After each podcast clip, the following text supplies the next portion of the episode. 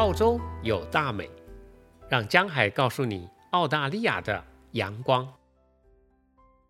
在海德公园的南端，有一个两百多年前原住民比武的场所，这个地点就是现在的澳纽军团战争纪念馆。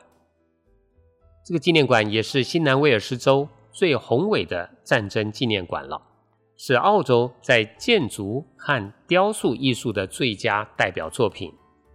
纪念馆建立在一九三四年，是为了纪念澳洲和新西兰，又叫纽西兰的联军，在第一次世界大战中他们所做出的贡献。澳洲和纽西兰呢，因为在地缘上的关系，又因为都是属于英国联邦之一。所以一直以来，他们都是像兄弟一样的关系。比如说，澳洲和纽西兰的公民，他们是可以互相自由的在两个国家中生活、工作，还有享有相同的社会福利的。好，当年新南威尔士州在一战结束之后呢，其实他们一直就想要建立一个纪念馆，可是却为了纪念馆的主题是什么，辩论了十年而没有行动。这是我觉得非常有意思的要点。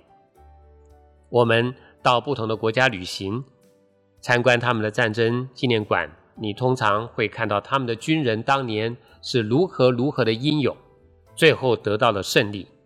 所以主题强调的是什么？是歌功颂德。但是澳洲当年的这个纪念馆委员会呢，却经过了十年的辩论。天哪，是十年呢！最后。却决定了纪念馆的主题应该是战争的代价，而不是结果。目的是要启发来参观的人追求和平，而不是要颂扬战争。我觉得这是一个了不起的决定，因为考虑的角度跟其他纪念馆大不相同，而且更能够打动人心。我想，旅行的目的之一就是要能够启发我们不同角度的思考，丰富我们的人生。纪念馆的主题确定之后呢，接下来设计啊、雕塑啊这些内容才能围绕着主题展开。这是不是很像我们的人生呢？我常常在澳洲遇到旅行的年轻人，我喜欢问他们这个问题：请问你为什么想来澳洲旅行呢？很多人告诉我的答案之一是想要找到人生的方向。对，人生的方向就好像是主题一样。需要先确定之后，内容才能够展开。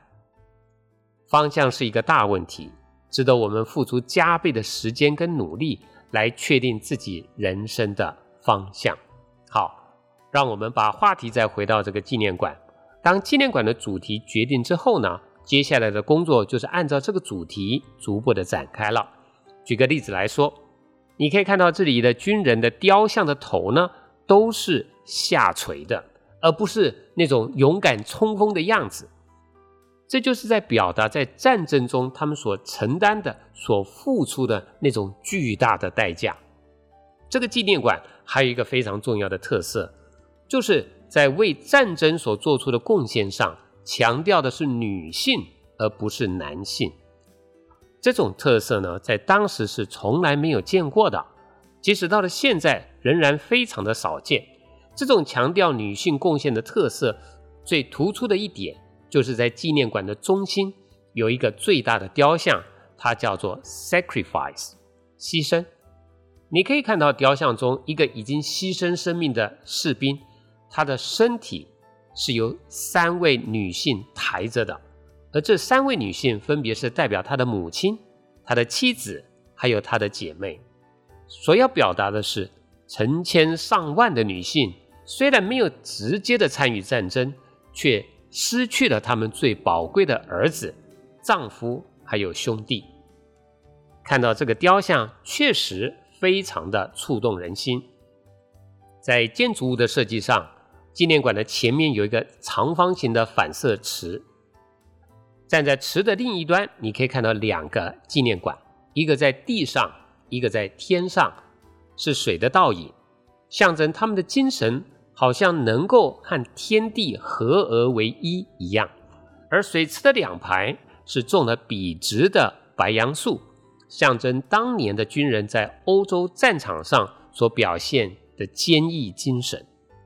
如果你从纪念馆的正面进来，首先你需要上很多的台阶，然后你可以看到一个圆形的大厅，里面的气氛非常的庄严肃穆，你会很自然的低头向下看，可以看见中心的主雕像，也就是我刚才介绍的牺牲 （sacrifice） 这个雕像。雕像是被环形的柔台包着，好像是抱着他们三个人，给他们安慰一样。然后你可以抬头看到屋顶上有很多的星星，其实一共有十二万颗，所代表的是新南威尔斯州在战争中牺牲的人。在这里，你可以感受到一种很强烈的艺术跟情感的结合，让人思考战争所需要付出的代价。走出了纪念馆，我看到旁边有一排被刻意放大的子弹模型。这让我想起了当年也曾经是一位军人。我曾经在台湾的最前线金门，用望远镜看到对岸所谓的敌军的活动。我当时曾想，他也是有父母、有姐妹，甚至有妻子、有孩子的人，但却是我的敌人。如果我卸下了军服，到另外一个国家，比如到澳洲做背包客，很可能也会碰到他。甚至他可能成为我的好朋友。我陷入了沉思，陷入了迷茫。为什么同样的一个人，可以既是我的敌人，又是我的朋友呢？到底是什么力量改变了我们的关系？又到底是什么力量可以使人成为天使，却在战争中又成为魔鬼呢？这个问题困扰了我好久好久。我问天。我问苏东坡所说的造物者：“为什么你给我们一个美丽的地球，却又让地球有这么多的苦难？”不再流浪了，我不愿做空间的歌者，宁愿是时间的诗人。然而，我又是宇宙的游子。地球你不是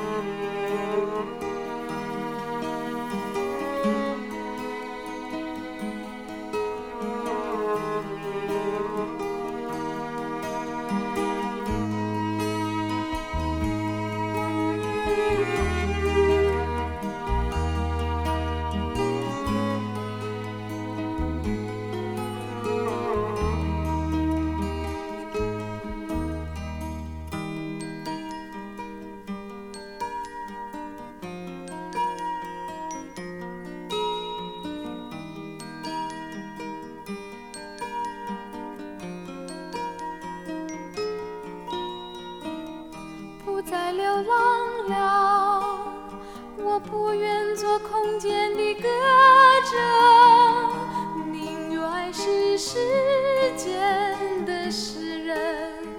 然而，我又是宇宙的游子。